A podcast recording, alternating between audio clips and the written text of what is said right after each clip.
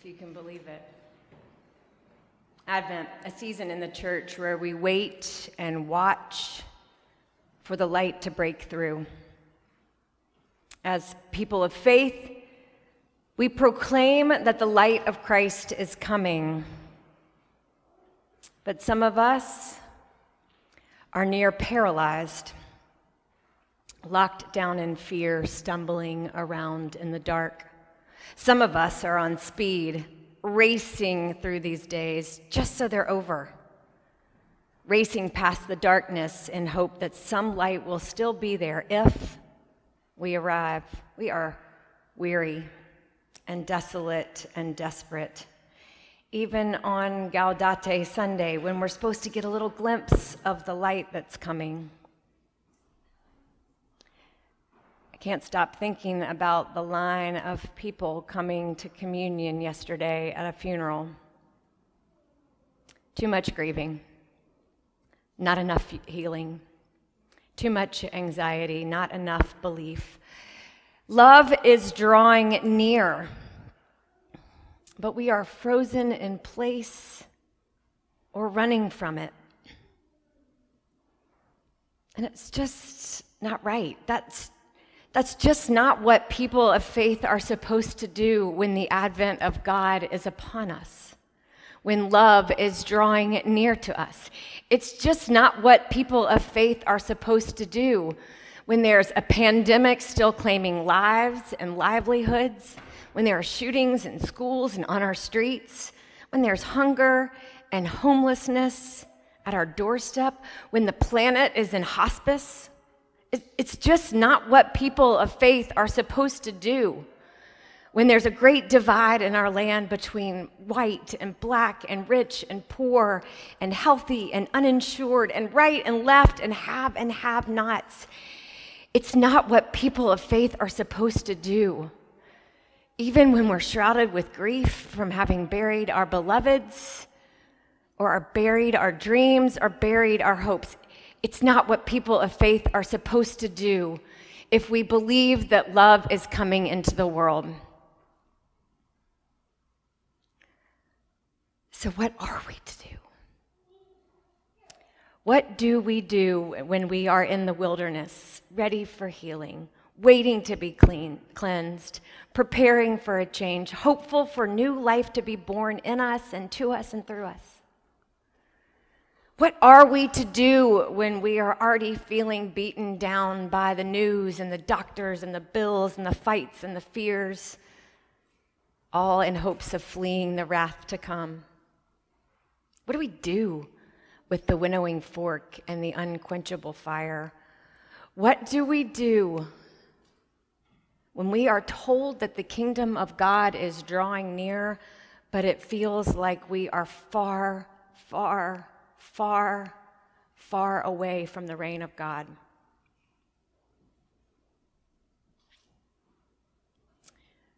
What do we do when we are like the disciples who say, What then shall we do? Or the tax collectors who say, Teacher, what should we do? Or the soldiers who say, What we, what should we do? We do what the prophets have been telling us to do since the beginning of time. We turn towards the mile markers of our faith because the good news is buried in these texts we read today. It's buried in our tradition, it's buried in an empty tomb. What then should we do? We double down we double down on our efforts to repent, to see things anew, to look at ourselves again, to recommit our allegiance to God, our obedience to Jesus' way. We make a real examination of how we are living, that we might change our ways and anticipate the new life that's coming. We wait and we watch and we weep and we witness and we turn toward God knowing that it is in turning toward God that we are redirected, reclaimed, restored, We go back and we read salvation history again to be reminded that what we do has been done before by the prophets of old and the prophets today. We come to church we get a little refuge, a little sanctuary, a little reprieve, a little encouragement.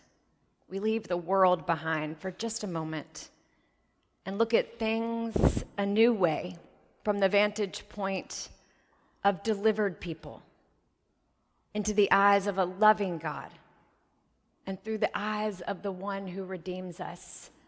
What do we do? We sing and we shout and we rejoice and we give thanks and we cry out and we pray and we proclaim the kingdom coming even when it feels really far off.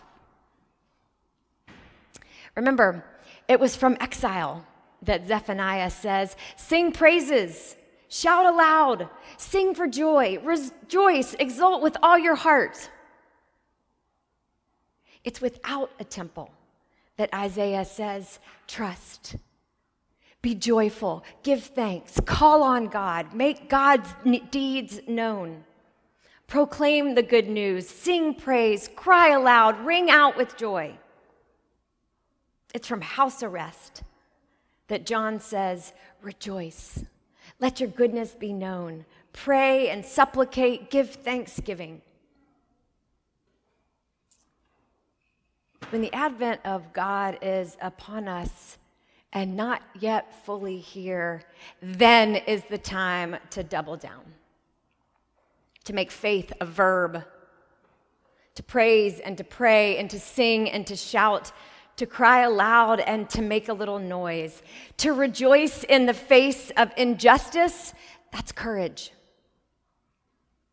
To sing with a weary throat, that's resistance. To cry aloud, to shout out, to ring out, that is how we move from darkness to light into the heart of God. And it is in the presence of God. That is where we are transformed. To trust while still in exile, to be joyful even without a temple, to sing praises with barely any voice in your throat, to dance with the divine, that's faith.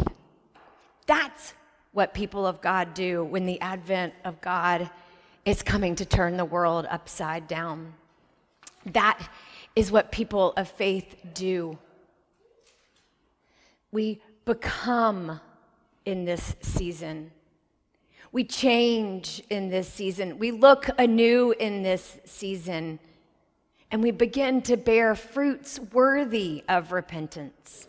If we believe that the advent of God is upon us, we recommit to doing something about it, to be moved into action because we believe it, for our own sake and for the sake of the world. If we believe that the advent of God is upon us, we must ask ourselves Does the way I'm living my life reflect that I see things differently because God is breaking in?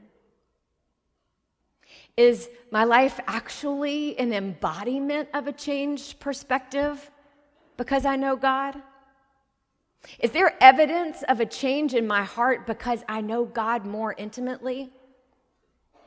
am I more fair, more generous, more equitable, more hospitable? Does my life bear witness to the truth that God is here, that God is coming, that God will come again? That's what people of faith do. We ask these very difficult questions because the good news, it's locked inside that box. The choice is ours. We can lock down in fear or speed past the shadows. Or we can pray, Stir us up, O God. With great might, come among us. Let your bountiful grace and mercy speedily help and deliver us. I'm not done yet. Because some of it is very simple. Some of what we learn from today's text is simple. Do not let your hands grow weak. Give away your coat. Don't worry. Don't be afraid. Quit stockpiling. Quit the greed. Quit the oppressing. Quit the extorting. That's what we are to do. But we have to ask ourselves how are we to do that? How are we to come and share our light? If God is drawing near, if the kingdom is coming, if there is about to be a radical upending of a society, if new life is gestating in the world, will we let it break through? Will we let it be born in us and through us? We are not today in a fixed state of being because the reign of God is coming. Our judgment is tied up with liberation and redemption, ours and everyone else's, and it is a gradual process. That is why the prophets are singing and praising and crying out and rejoicing. They know what God can do to transform a heart. They know the peace of God, which passes all understanding. They know that God will guard our hearts and our minds and that we cannot but come out rejoicing.